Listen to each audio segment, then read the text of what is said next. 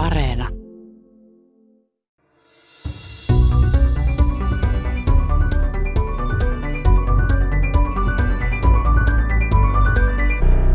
Viisautta pitäisi käyttää enemmän maapallon isojen ongelmien ratkaisuissa. Mutta viisaus on harvinaista, yleisempää on lyhytnäköinen omaa napaa tuijottava ajattelu. Viisaudesta on kuitenkin hyötyä, Esimerkiksi työelämässä viisauden yksi elementti, nimittäin myötätunto, vaikuttaa paitsi ihmisten hyvinvointiin, myös yritysten kilpailukykyyn. Psykologian tohtori Eeva K. Kallio ja teologian tohtori Jenni Spännäri ovat kirjoittaneet Viisaus, käyttäjän opas nimisen kirjan, jossa käydään läpi nykyaikaista viisaustutkimusta. Jenni Spännäri. Olen käyttänyt itsellä semmoista ähm, tavallaan työmääritelmää viisaudesta, että viisaus on semmoista ajattelua ja toimintaa, joka tuottaa mahdollisimman paljon hyvää mahdollisimman laajalti, mahdollisimman pitkällä aikavälillä. Eeva K. Kallio, psykologian tohtori, pohtii työssään paljon sitä, miten vaikeat ongelmat vaativat monen eri näkökulman huomioon ottamista yhtä aikaa. Tässäkin ollaan viisauden ytimessä. Sitä, että kyetään vaikeassa tämmöisessä niin kuin esimerkiksi ihmissuhde ongelmatiikkatilanteissa niin integroimaan erilaisia niin psyyken tasoja, niin esimerkiksi tunteen ja ajattelun integrointi. Että ei yksilöllisesti voida tehdä tietyissä tilanteissa päätelmiä niin kuin loogisen päättelyn avulla. Esimerkiksi avioero tai ongelmalapsen käytös tai riitely tai tämän tyyppisiä. Niin kysymykset siitä, kuka on oikeassa, kuka on väärässä, tulee hirveän monimutkaiseksi. Niin näissä tapauksissa niin täytyy liikkua niin kuin monella eri alueella – arvojen, tunteiden, ajattelun, sosiaalisten suhteiden. Että siihen tulee niin vahvoja kompleksia elementtejä siihen, siihen tilanteeseen, että se ei enää ole niin pelkkää ajattelun alueella, vaan integrointia, niin kuin useimmiten tieteessä on taas. Tässä Tiedeykkösessä kerrotaan millaisista palikoista viisaus koostuu ja miten sitä voi kehittää. Ohjelman loppupuolella kuulemme myös tutkimuksessa luodusta myötäinnon käsitteestä – sillä on oma merkityksensä esimerkiksi innovaatioiden synnyssä. Minä olen Pirjo Koskinen. Tervetuloa Tiedeykkösen pariin.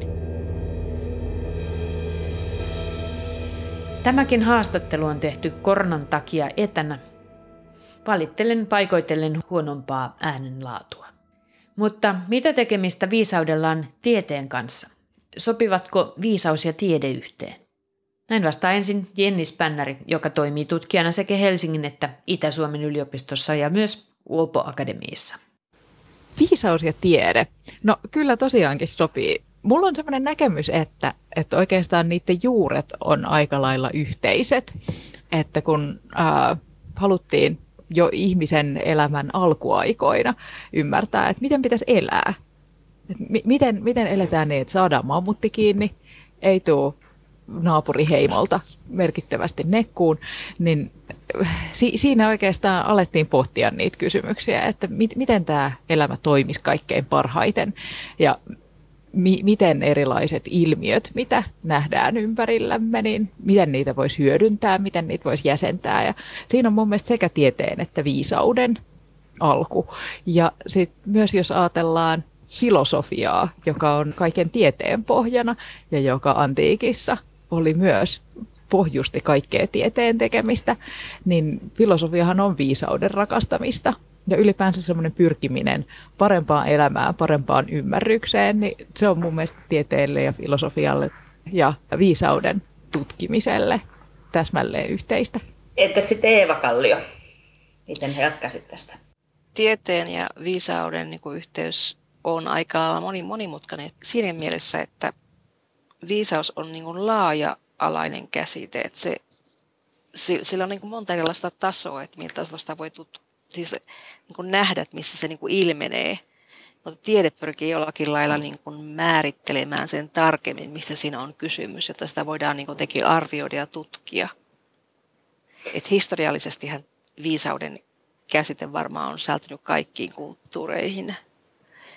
Et se on niin kuin kulttuurinen käsite, sitten myös uskonnollinen käsite, että se on liittynyt uskontoihin ja filosofiaan. Mutta filosofia ja tiede, nehän koko ajan niin kietoutuvat toisiinsa, että mitään tieteellistä tutkimustyötä ei te- tehdä ilman tämmöisiä maailmankuvallisia ja katsomuksellisia premissejä, jotka on luonteeltaan filosofisia. Tämä on, tämä on niin kuin siinä mielessä jännä, jännä kehä, että kuinka nämä kaksi niin kuin on toisensa liittyneinä. Ja mun mielestä viisaudessa ja tieteessä, jos ajatellaan nyt viisauden tutkimusta, niin, niin niissä on semmoinen hieno yhteensopiva ää, juonne, että et viisaushan on ilmiö, joka on ollut olemassa suurin piirtein kaikissa kulttuureissa kaikkina aikoina. Et ihmisillä on semmoinen yhteinen jaettu ymmärrys siitä, että on joku tämmöinen asia, joka on viisaus, ja se on jollain tavalla merkityksellistä. Sillä voisi tehdä jotain, se voisi olla hyödyllistä. Joku semmoinen kategoria on. Ja siitä halutaan tietää lisää. Niin sitten oikeastaan se tieteellinen tieto on, on nimenomaan tämmöistä kumulatiivista ja prosessuaalista. Että tieteen kautta rakennetaan yhteistä ymmärrystä, yhä parempaa ymmärrystä, yhä tarkempaa ymmärrystä ja yhä ää, jotenkin laaja-alaisempaa, värikkäämpää ymmärrystä aiheista. Ja nyt, nyt se aihe on viisaus. Mitä, mitä me halutaan tietää viisaudesta, mitä kaikkia kysymyksiä siihen liittyy ja miten eri tieteenalojen eri menetelmillä rakennetaan yhteistä tietovarantoa viisaudesta, jota varantoa voitaisiin hyödyntää ihan arkielämässä, mutta myös tyylin globaalien ongelmien ratkaisuissa, myös poliittisten kysymysten ratkaisuissa. Mitä viisaus sitten on? Viisaus on kautta historian nähty ja nähdään edelleen eri kulttuureissa eri tavoin. Monissa kulttuureissa se on nähty jumalallisena ominaisuutena myös Euroopassa. Viisauden alkuperä oli Jumalassa Viisaus annettiin meille taivaasta ja se konkretisoitui Jeesuksessa. Jumalan poika astui maan päälle ja kehotti rakastamaan lähimmäistä niin kuin itseään ja tekemään toiselle niin kuin toivoisi itselle tekevän. Käytännöllistä ja moraalista viisautta siis. Kiinalainen viisaus taas korostaa harmoniaa ääripäiden välillä. Valaistuminen on kai jonkinlaista äärimmäistä viisautta, johon ihminen voi pyrkiä. Nykyaikaisessa länsimaisessa viisaustutkimuksessa etsitään ihmisen saavutettavissa olevaa viisautta, eli se lähtee yksilöstä. Mutta tutkija Parka joutuu heti viisautta määritellessään ongelmiin, niin vaikeasti se taipuu yksinkertaiseen määritelmään. Yksimielisiä tutkijat ovat lähinnä siitä, että viisaus on monitasoinen ja harvinainen ilmiö. Informaatioteknologiassa viisaus nähdään nelikerroksisena pyramidina, jonka pohjakerroksessa on data, toisessa informaatio, kolmannessa kerroksessa tieto ja ylimpänä asuu viisaus. Tietojohtamisessa datan avulla voi siis päästä informaation ja tiedon kautta viisauteen, joskin se on oikeassa elämässä harvinaista. Ehkäpä tulevaisuudessa tekoälystä pystytään ohjelmoimaan viisas, ja kun sille syötetään kaikki mahdollinen data, se pystyy tekemään viisaimpia mahdollisia päätöksiä maan päällä. Jenni Spännäri on kirkkososiologi ja Eeva K. Kallio psykologi. Heidän käyttämänsä kolmiulotteinen viisausmalli on sosiologien ja psykologien käytössä. Sen on kehittänyt saksalainen Monika Ardelt ja sitä kehitettäessä kysyttiin eri-ikäisiltä ihmisiltä, mitä ominaisuuksia he liittivät viisauteen. Pitkässä prosessissa jäi lopulta jäljelle kolme ulottuvuutta. Tutkija Jenni Spännäri. Itse asiassa me on tässä kirjassa käytetty ja myös ollaan tutkimusprojekteissa Eevan kanssa käytetty semmoista kolmiulotteista viisausmallia, joka perustuu sekin laadulliseen tutkimukseen, mutta siitä on myös tämmöinen määrällinen viisauden mittaamisen tapa, jolla, jolla voidaan sitten erilaisissa koeasetelmissa mitata viisautta, että, että esimerkiksi viisastuiko ihmiset, kun lukivat yhdessä Platonia. Mutta äh, tässä kolmiulotteisessa viisausmallissa yksi niistä ulottuvuuksista on tiedollinen, että toisaalta tietää jotain, tietää jostain jotain, tietää ne tiedon rajat osaa erottaa toisistaan ne kysymykset, mitkä minkäkin laisella tiedolla ja kokemuksella kuuluu ratkaista. No sitten toinen ulottuvuus on tämmöinen reflektiivinen, pohdiskeleva ulottuvuus, joka oikeastaan on edellytys sille, että viisaus voi kasvaa. Että se ikään kuin tuottaa meidän viisastumiskoneistoon, meidän viisastumisprosessiin semmoista polttoainetta pureskeltavaa meidän kokemuksista ja muiden kokemuksista ulkomaailmasta. Ja sitten kolmannekseen viisauteen kuuluu myötätuntoinen ulottuvuus, johon tietysti kuuluu myötätunto muita kohtaan, mutta myös myötätunto itseä kohtaan, mikä, mikä on tosi oleellista, että nämä kaksi on tasapainossa. Ja tämän kolmiulotteisen viisausmallin mukaan, ää, niin viisaus nimenomaan koostuu näistä ulottuvuuksista. Että ei esitä, että olisi erikseen tiedollista viisautta ja sitten olisi tämmöistä myötätuntoista viisautta, vaan, vaan tämän mukaan nimenomaan silloin puhutaan viisaudesta, kun kaikki nämä kolme ulottuvuutta toteutuu yhtä aikaa. Eli ihminen, joka ei pohdi, kun toisaalta, toisaalta mä olen käsittänyt myös, että, että viisaus on aika harvinaista, ja sitten kun siihen pitää yhdistyä nämä kaikki kolme ulottuvuutta, niin, niin pohdiskelu on yksi ihan olennainen elementti, että voi tulla viisaaksi. Kyllä, kyllä.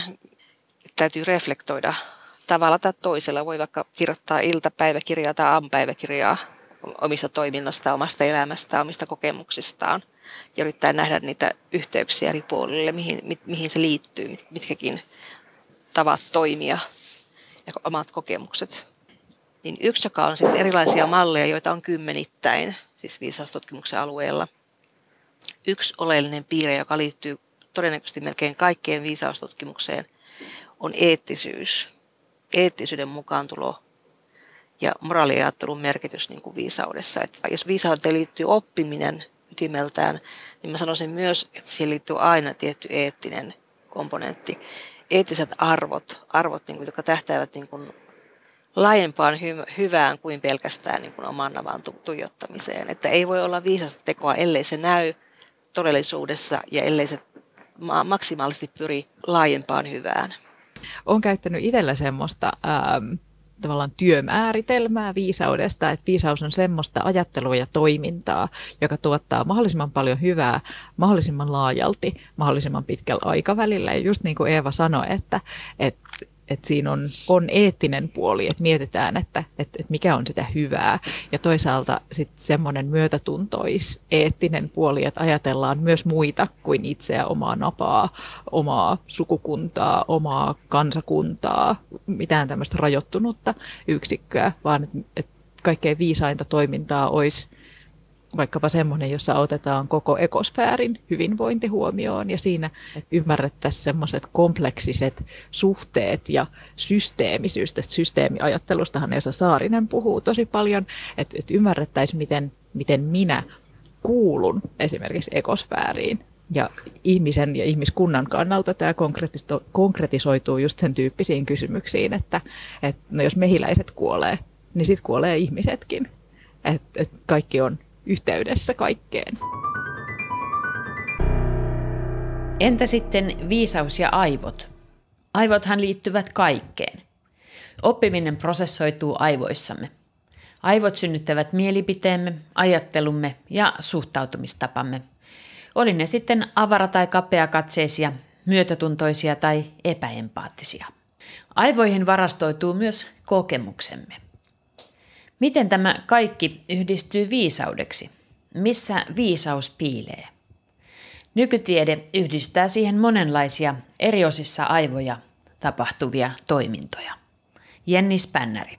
Yksi semmoinen uusimpia malleja viisaudesta ja tähänkin liittyy liittyy semmoinen ihan käytettävä validoitu viisauden mittaamisen tapa perustuu nimenomaan siihen, että ajatellaan, että aivoissa on kuusi tämmöistä eri osa-aluetta, joilla on eri toiminnallinen funktio.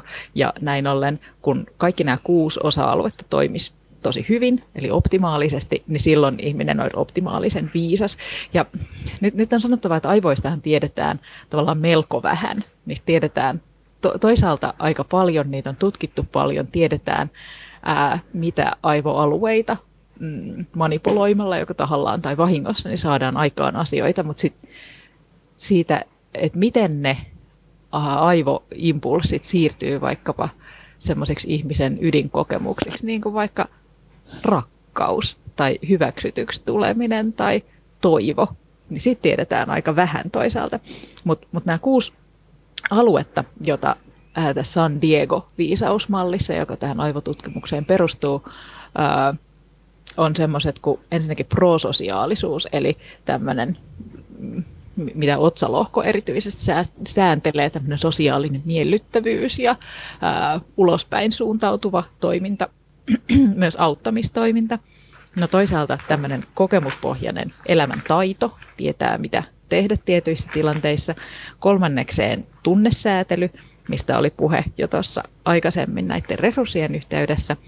Sitten neljännekseen syvällinen itsetuntemus, eli ei, ei vaan se, että pinnallisesti tietää, miten niitä toimii eri tilanteissa, vaan myös se semmoinen kiinnostus oppia tuntemaan itseä paremmin ja aidosti, rehellisesti. No sitten viidennekseen arvojen suhteellisuus, eli, eli se, että ymmärtää, että, että on tiettyjä toisaalta jakamattomia perusarvoja, tämmöisiä älä tapa tyyppisiä, mutta toisaalta ihmisillä on erilaisia arvoja. Ja sitten vi- viimeiseksi ää, päätöksentekokyky, eli se, että, että vaikka ymmärtää oman tietämyksensä rajat, mikä on hyvin viisasta sinänsä, niin pystyy tekemään jonkunlaisia päätöksiä, vaikka tiedot on epätäydellisiä ja vaikka me ei pystytä täysin tietämään, mitkä meidän valintojen seuraukset aina on. Sinällään tuohon tulee mielenkiintoinen niin kuin kysymys, kysymys tästä viimeisestä kohdasta, että millä tavalla esimerkiksi tutkijat ymmärtävät oman tietonsa rajallisuuden. Judith Glyk on jossakin kirjoittanut tästä artikkelin, että millä tavalla tutkijoilla on olemassa tiedollinen nöyryys oman tutkimuksensa ja tieteellisen tutkimuksen suhteen yleisesti ottaen.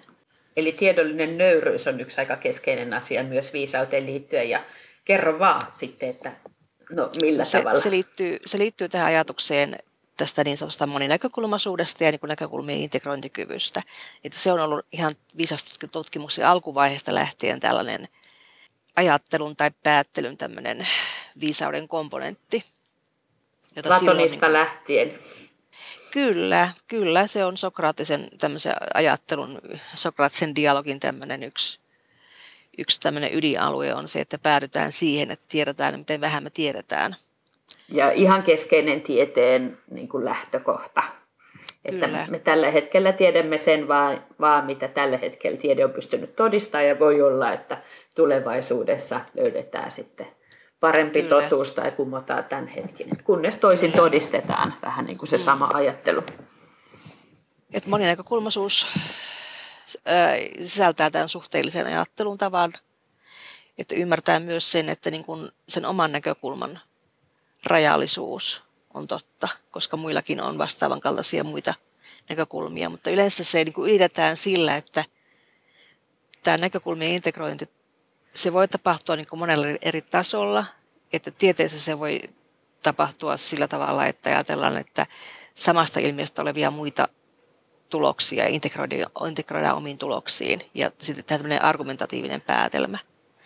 Mutta se voi myös tarkoittaa niin enemmän arkielämän alueella tämä monen näkökulmaisuus ja näkökulmien integrointi sitä, että kyetään vaikeassa tämmöisessä niin kuin esimerkiksi ihmissuhdeongelmatiikkatilanteissa niin integroimaan erilaisia niin kuin psyyken tasoja, niin kuin esimerkiksi tunteen ja ajattelun integrointi, että ei yksilömästi voida tehdä tietyissä tilanteissa päätelmiä niin kuin loogisen päättelyn avulla.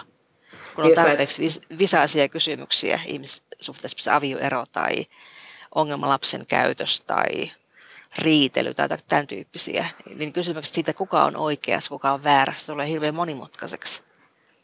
Niin näissä tapauksissa niin täytyy liikkua niin kuin monella eri alueella, niin kuin arvojen, tunteiden, ajattelun, sosiaalisten suhteiden. Että siihen tulee niin vahvoja kompleksia elementtejä siihen, siihen tilanteeseen, että että se, se ei enää ole niin pelkkää ajattelun alueella, vaan integrointia, niin kuin useimmiten tieteessä on taas. Kyllä, ja toihan näkyy myös organisaatiotieteissä ja puhutaan kompleksisuudesta ja kompleksisuuden johtamisesta myös työelämässä ja organisaatioissa, että et ei työelämässäkään välttämättä ole kysymyksiä, joihin on on vaan, vaan se yksi oikea vastaus, sitten vaan etsitään, että mikä se on, että miten tämä asia pitäisi hoitaa meidän organisaatioissa, että pitäisikö nyt investoida vai säästää, niin ei, ei kukaan tiedä, mutta tota, mm, nimenomaan sen ymmärtäminen, että, että ei ole yhtä oikeaa vastausta ja välttämättä se semmoinen tieto ja analytiikka ei loppuun asti vie, vaan on semmoisia pirullisia ongelmia, joihin on vaan erilaisia huonoja vaihtoehtoja, niin, niin sen tilanteen ymmärtäminen ja sen kanssa eläminen on, on tärkeä osa viisautta, semmoinen epävarmuuden sietäminen ja oman ajattelun rajojen ymmärtäminen. Ja se, että me ymmärretään ajattelun rajat, niin ei välttämättä tarkoita sitä, että, että me ajateltaisiin samalla, että, että olenpa huono, kun en tuotakaan ymmärrä, vaan että se on enemmän semmoinen myötätuntoinen ja itsemyötätuntoinen orientaatio, että minäkin olen ihminen ja meidän organisaatio, meidän työyhteisö, meidän tiimi, meidän perhe, me ollaan kaikki ihmisiä ja me tehdään niitä ratkaisuja, mihin me nyt pystytään tällä tietämyksellä, näillä pelimerkeillä ja sitten katsotaan, mihin se riittää ja mennään yhdessä siitä. Aika harvoin loppujen lopuksi meillä on semmoisia kysymyksiä, jotka me koetaan, että tämä on nyt iso kysymys, tämä on tärkeä kysymys ja että se olisi semmoinen kysymys, johon on vaan yksi oikea vastaus. Toisaalta täytyy muistaa se, että edelleenkin on olemassa tämä laki, että 2 plus 2 on 4. Eli viisauttahan myös niin ymmärtää se, minkä luontoinen ongelma on kyseessä. Minkälaisen vastauksen tämä ilmiö niin kuin vaatii. Että logiikan alueella edelleenkin logiikan säännöt pätevät. Kyllä, just Mutta näin. Toisella, toisella alueella, erityisesti ihmissuhteiden ja sosiokognitiivisen ja sosioemotionaalisen alueen, alueiden tasolla, ongelmat on luonteeltaan niin komplekseja, että niiden niin kuin tämmöinen yksi, yksi, yhden keinon tämmöinen ratkaiseminen on niin kuin, ei välttämättä ole viisaan ratkaisu. Niin onhan se ihan niinkin tuommoisessa vähän niin kuin positiivisessa ongelmassa, jos on nostamassa uutta kotia, niin sen ei täydy olla vain taloudellinen ratkaisu, vaan kyllä siellä pitää tuntua myös, että hei, että tämä voisi tuntua kodilta. Mm. Kyllä. Että ei me olla joko se tunteet tai se järki. Et se, se on mm. ehkä vähän, se ei ole ehkä kovin viisasta ajattelua yrittää näin mä teidän kirjan perusteella sen käsitin, että, että joko, jos erottelee ne täysin toisistaan, niin se ei ole vielä kauhean pitkälle jalostunutta viisautta. Niin mulla sen verran tähän huomatan, että tota, tämä integroinnin teema, eli jollakin on tällainen holistinen kokonaisvaltaisuutta niin kartoittava teema, että yritetään niin kuin, hahmottaa, että mitä on aikuisen ajattelu monen eri näkökulman niin kuin, kautta. Eli mikään niin kuin, näkökulma ei anna tämmöistä yksittäistä niin kuin, tyhjentävää vastausta, vaan se on niin kuitenkin aina avoin näille näkökulmille.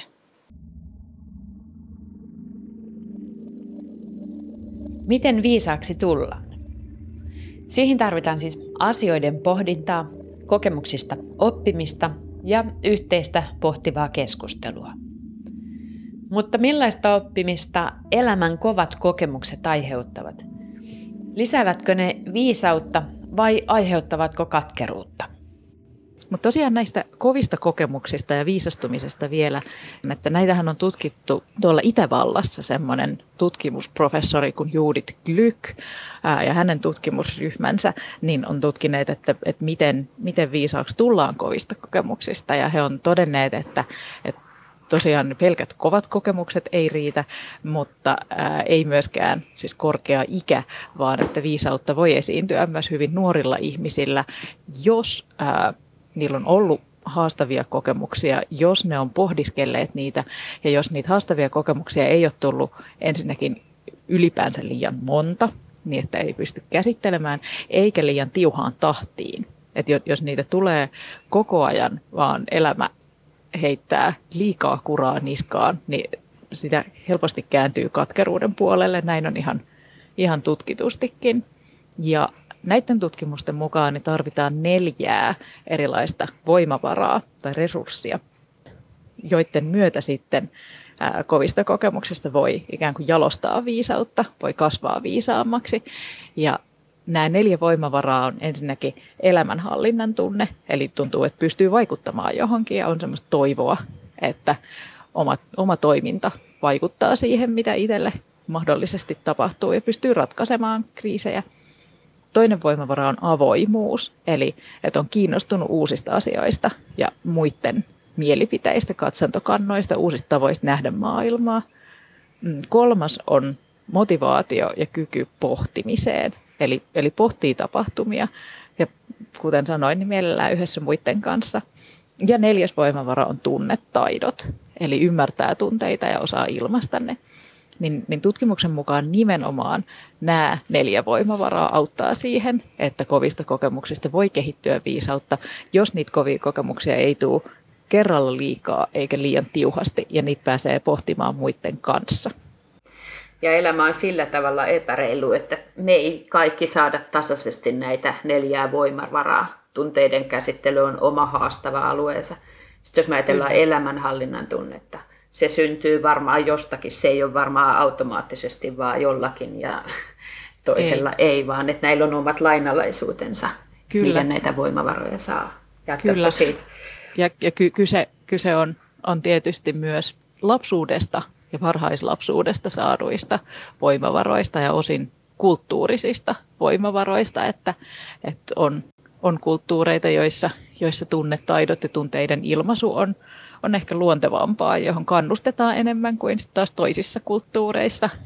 Ja sitten toisaalta me ollaan samassa asemassa myös kuitenkin siinä, että me kaikki voidaan opetella kaikkia näitä voimavaroja, me voidaan kehittää niitä itsessämme.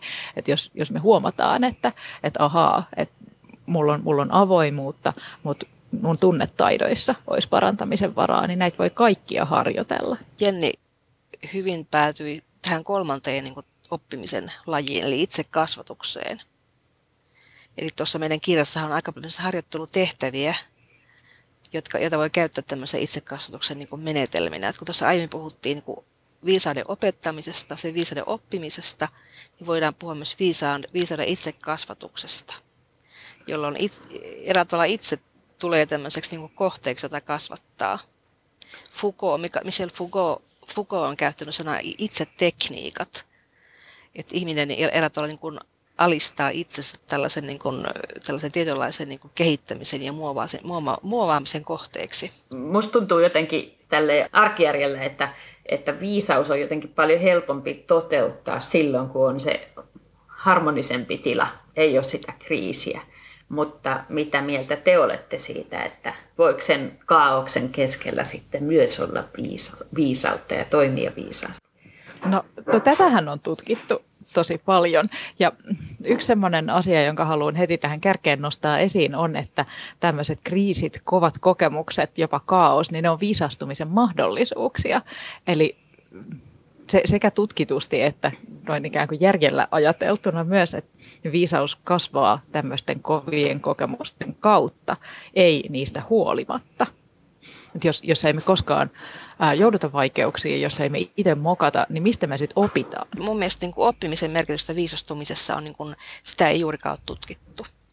Et se niin oppimismalli ja oppimisteorioita on valtava määrä maailmassa, tieteellisessä tutkimuksessa, mutta niin että viisaus pohjimmiltaan on oppimista, ne kytkeytyy toisiinsa, niin on sitä hämmästyttävää vähän tutkittu.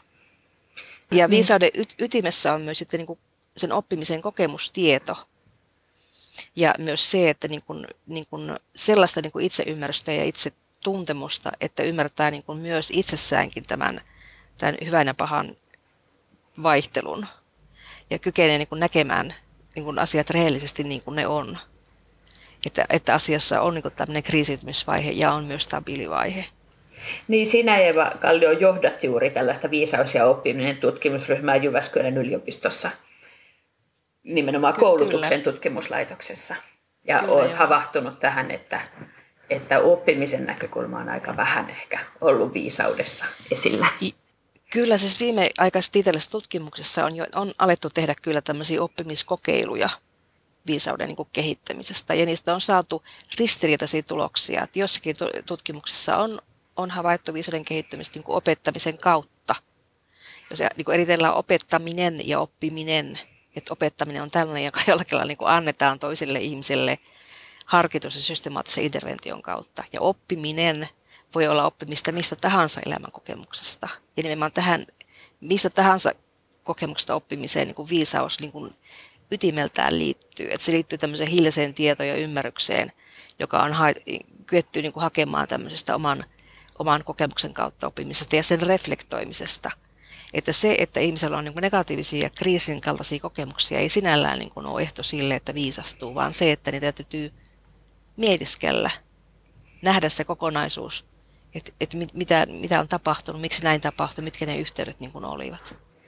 Joo, ja kiehtovasti kun Eeva tuossa puhui viisaudesta ja oppimisesta, niin, niin mä, mä oon aina ollut kauhean innoissani, kun olen nähnyt niissä viisautta ja oppimista ja viisauksi opettamista, viisauden opettamista käsitteleviä tutkimuksia, että, että niissä näyttää siltä, että jos asioita, kokemuksia pohtii yhdessä muiden kanssa, niin se on erityisen otollista ja antoisaa viisastumiselle, ää, niin kuin siinä missä ää, olisiko ne ollut high school-ikäisiä nuoria, jotka luki yhdessä tämmöisiä klassisia filosofia tekst, filosofisia tekstejä ja keskusteli niistä yhdessä. Ja niillä ö, mitattiin merkittävää viisastumisen nousua semmoisella kolmiulotteisella viisausmittarilla, joka on siis ihan validoitu viisauden mittaamisen tapa.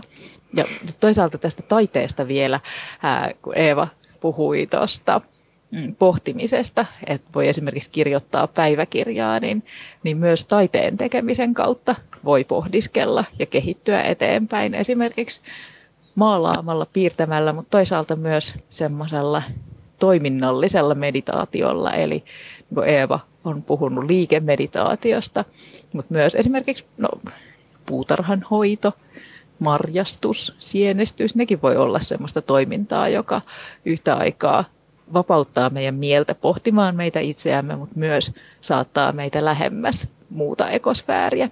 Onko tässä ymmärrettävissä myös niin, että, että viisauden suhde käytäntö on myös jotakin sellaista, että viisaus vaatii myös tekoja?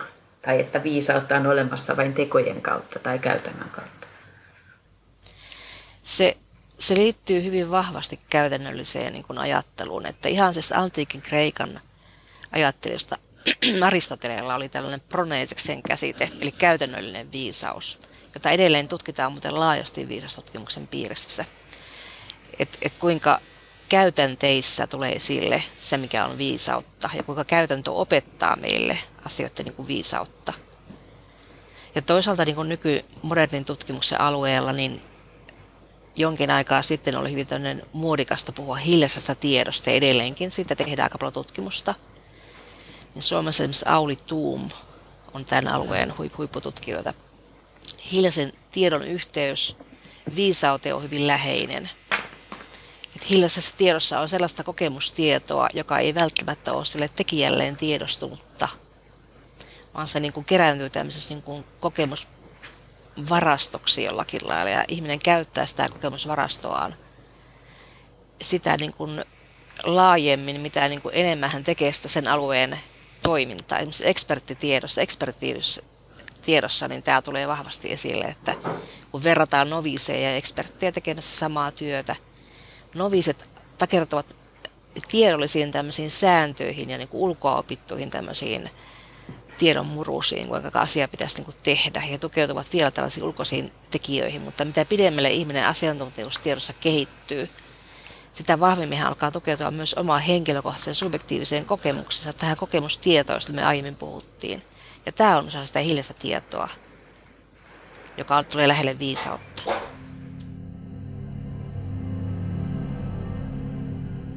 Tähän voin nostaa myös idean tästä kolmiulotteisesta viisausmallista, jossa siis oli kognitiivinen, reflektiivinen ja myötätuntoinen ulottuvuus, josta viisaus rakentuu. Ja puhe olikin jo siitä, että reflektiivinen ulottuvuus ikään kuin pitää tätä koneistoa käynnissä, antaa sille pureksittavaa ja polttoainetta, niin tämä myötätuntoinen ulottuvuus mm, sisältää sen, että sitä kautta viisaus tulee tavallaan ulos, se tulee maailmaan, se tulee näkyville, se tulee meidän ihmisten väliseen suhteisiin, se tulee ihmisen ja luonnon suhteeseen. Myötätuntoinen ihminen kulkee ikään kuin toisen rinnalla. Jennis Pänner kirjoittaa rinnalla kulkemisesta näin. Se on ilojen ja surujen jakamista ja ennen kaikkea sitä, että emme ole toisillemme pelkkää ilmaa. Myötätunnon vastakohta ei olekaan esimerkiksi viha – vaan välinpitämättömyys. Se on tässä tarkastelussa myös epäviisain asenne muita ihmisiä kohtaan. Viisaudessa on aina mukana myös myötätuntoa. Jenni Spännäri on tutkinut myötätuntoa yritysmaailmassa.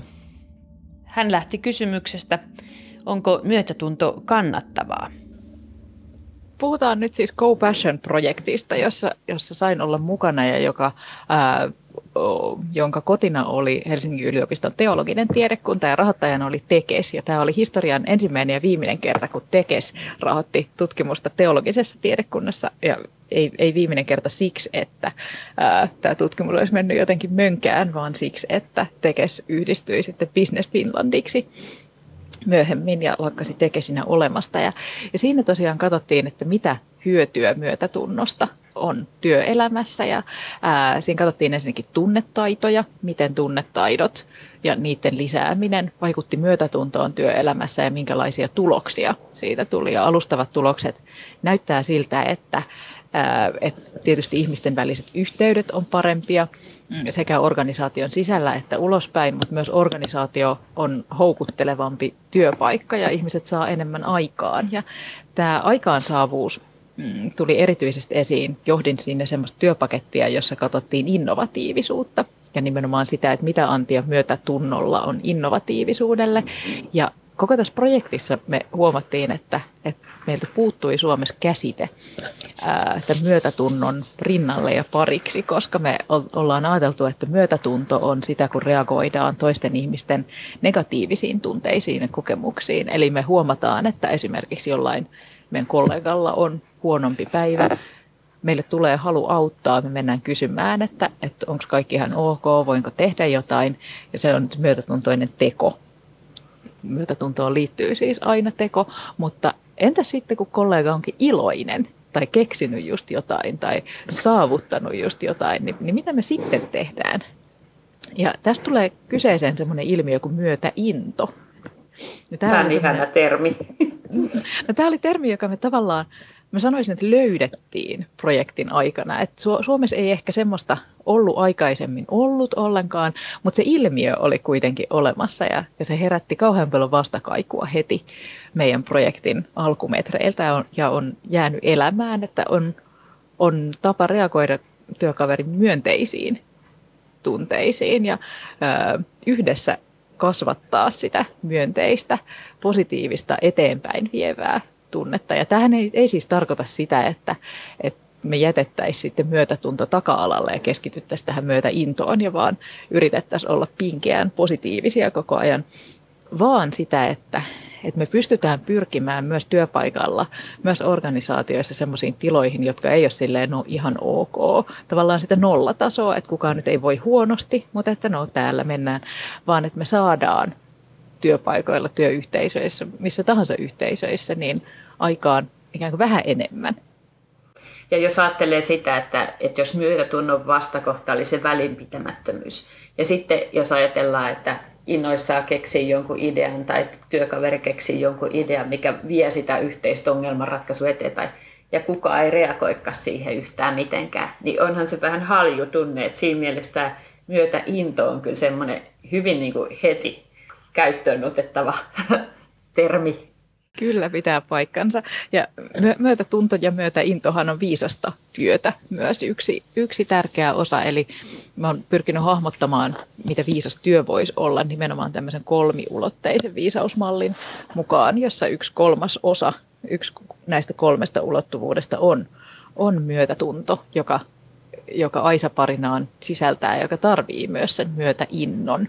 Ja suhteessa siihen innovatiivisuuteen, mitä erityisesti tutkin Co-Passion-projektissa, niin se näkyy esimerkiksi siten, että, että semmoisessa myötätuntoon ja myötäintoon helposti taipuvaisessa työyhteisössä, jossa se on osa työskentelykulttuuria ja ilmapiiriä, niin ihmiset uskaltaa kertoa omia ideoita ja ne uskaltaa tuoda sen koko elämän kokemuksensa töihin. Ne ei ajattele, että, että no, tämän idean tämä idea ehkä juontaa juurensa siihen, kun aikaisemmin olin töissä paikassa X tai kun harrastan asiaa Y tai koska olen asunut myös tämmöisellä ja tämmöisellä paikkakunnalla, että, että emme tätä voi tänne tuoda, että muut vaan nauraa.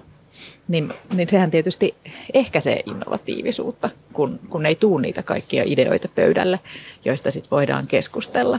Eli tässä mielessä, että se innovatiivisuus ja sitten tuloksellisuus, tai nämä voisi ajatella, että liittyy yhteen ja sen takia myötätunto, myötä into, viisaus työelämässä on, hyvinkin keskeisiä asioita.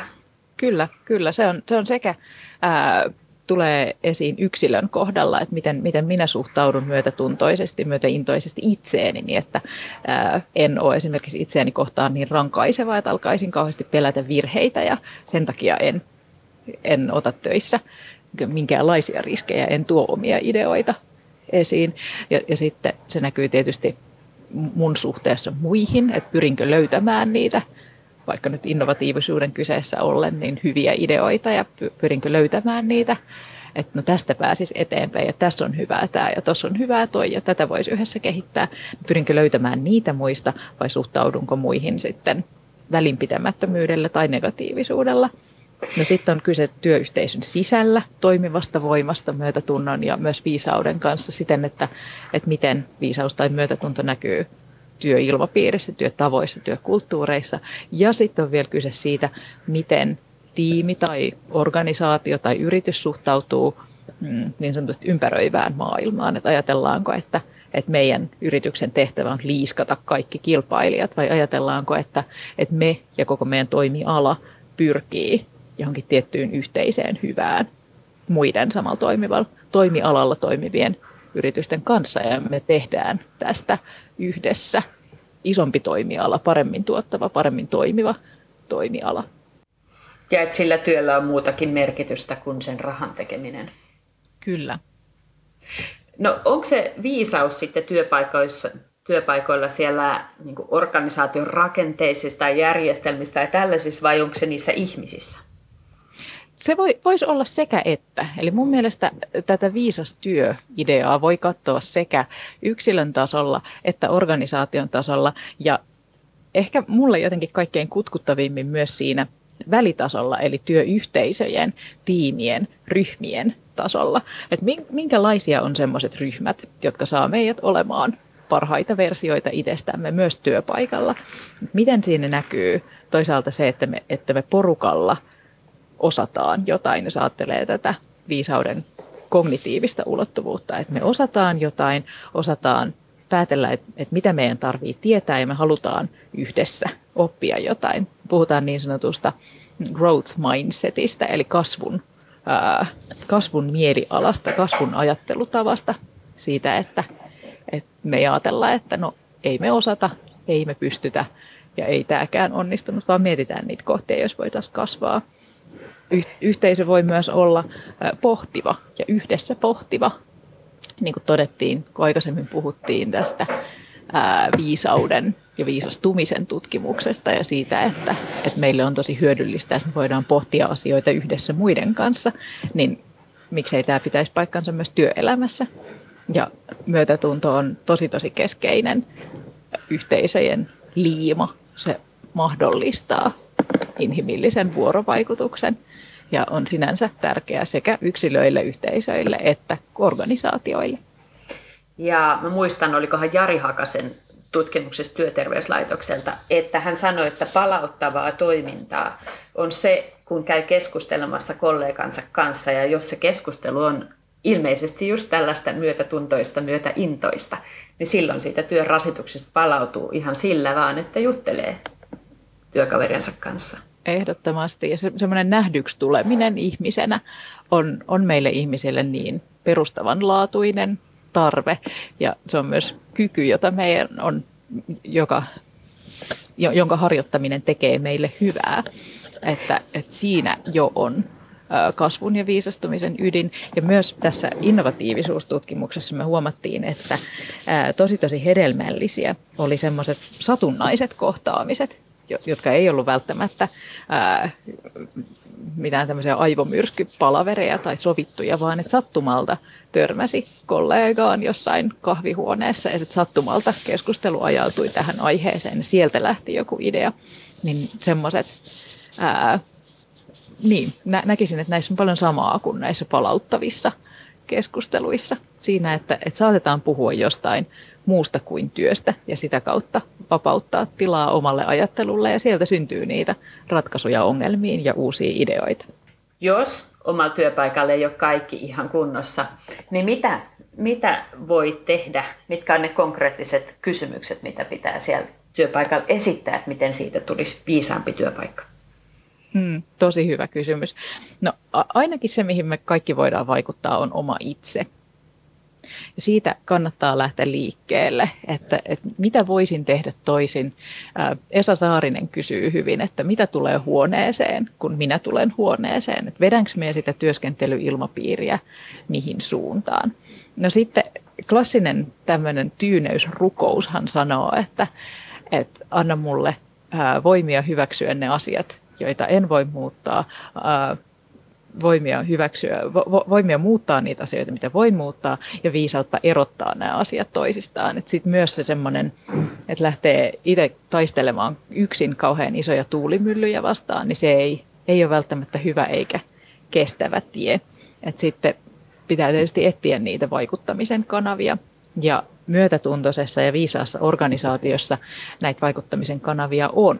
Et siihen ei riitä se, että on joku palautelaatikko, johon kirjoitettuja viestejä kukaan ei koskaan lue, vaan että tarvii olla aktiivista viestintää ja semmoista moni, monikeskeistä viestintää, että ei pelkästään, että johto viestii alaisille ja alaiset ehkä saavat armosta viestiä kerran vuodessa johdolle, vaan että, että sitä ää, viestiä ja yhteydenpitoa on monisuuntaisesti ja koko ajan. Että se, semmoisen, mm, jos semmoista on mahdollista edistää, jos on mahdollista edistää yhteistä keskustelua ja jakamista, niin se voisi olla hyvä piste, mistä aloittaa sen vaikkapa työpaikkansa, tiiminsä, organisaationsa muuttaminen. Mutta sitten on hyvä muistaa, että kaikkea ei voi muuttaa ja olla itselleen myös armollinen ja myötätuntoinen silloin, kun tuntuu, että nyt ei, ei asiat mene toivottuun suuntaan.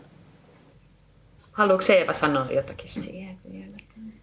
Minusta tämä Co-Passion-hanke on kyllä niin kuin todella mielenkiintoinen niin kuin kehittämisprojekti, että kuinka viisautta voidaan niin kuin havaita ja kehittää. Todella niin kuin hieno, hieno suomalainen niin kuin oivallus tehdä jotakin tämän viisaustutkimuksen suhteen, kehittämistutkimuksen suhteen. Ja vielä työelämässä. Nimenomaan meidän työ, työelämässä viisastumisesta, kyllä.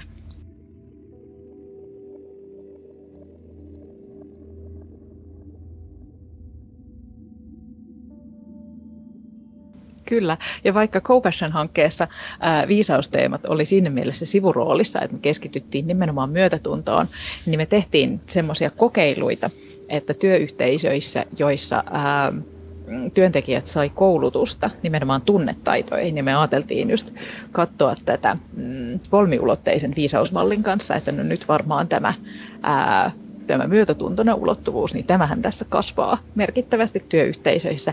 Niin kun me katsottiin niitä tuloksia ja etenkin kun me katsottiin, että mitä haastatteluissa näissä työyhteisöissä oli tullut ilmi, niin me huomattiin, että kasvattamalla tunnetaitoja, eli tätä myötätuntoista viisauden ulottuvuutta, niin myös ne muut viisauden ulottuvuudet selvästi kasvoi ja kehittyi siinä työyhteisöissä. Ja tämä on ikään kuin mielenkiintoinen tieto koko viisauden ymmärtämisen suhteen, että, että nimenomaan ne eri viisauden ulottuvuudet on yhteydessä toisiinsa, eikä niin, että, että kasvatan täällä vain yhtä, ikään kuin jumppaan vain yhtä lihasta ja muut surkastuvat, vaan että niissä on vahva yhteys. Ja millainen se yhteys on ja miten, miten niitä voi tehokkaimmin kasvattaa, niin no, sitä pitää tutkia lisää